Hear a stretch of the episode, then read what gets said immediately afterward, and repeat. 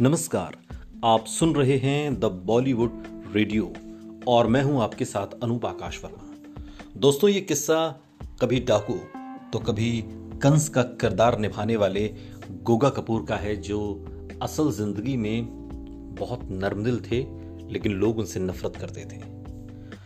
गोगा कपूर 80 और 90 के दशक में कई सुपरहिट हिंदी फ़िल्मों का हिस्सा रहे।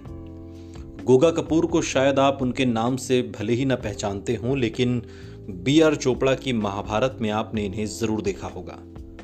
महाभारत में इन्होंने भगवान श्री कृष्ण के मामा कंस की भूमिका निभाई थी।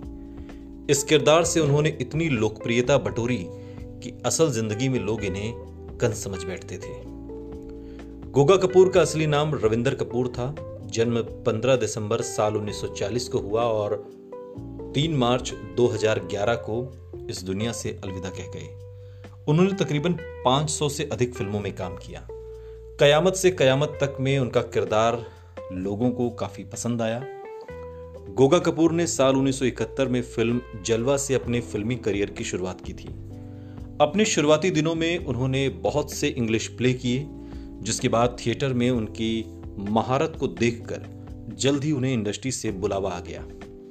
गोगा कपूर ज़्यादातर या तो विलेन या फिर हीरो के साइड किक के किरदार में नज़र आए। और फिर आया वो मौका जब एक किरदार की वजह से लोग उन्हें कंस मामा समझने लगे। उन दिनों रामायण के साथ साथ बी आर चोपड़ा की महाभारत का जादू भी लोगों के सिर चढ़कर बोलता था। इस धारावाहिक ने कई एक्टर्स का करियर चमका दिया और इसमें से एक थे गोगा कपूर। इस धारावाहिक में उन्होंने कंस का किरदार निभाया था। वो जहाँ भी जाते उनसे सवाल पूछते आखिर उन्होंने अपनी बहन देवकी के साथ ऐसा अत्याचार क्यों किया? गोगा कपूर ने गंगा जमुना सरस्वती, कयामत से कयामत तक, सागर, अग्निपथ, मर्द जैसी दर्जनों हिट फ़िल्मों में काम किया। मनमोहन देसाई की फ़िल्म तूफ़ान में भी गोगा कपूर, डाकू शैतान सिंह के किरदार में नज़र आए। ये किरदार काफ़ी भयानक था और आज भी इस किरदार की यादें लोगों के जहन में हैं। सुनते रहिए द बॉलीवुड रेडियो सुनता है सारा इंडिया।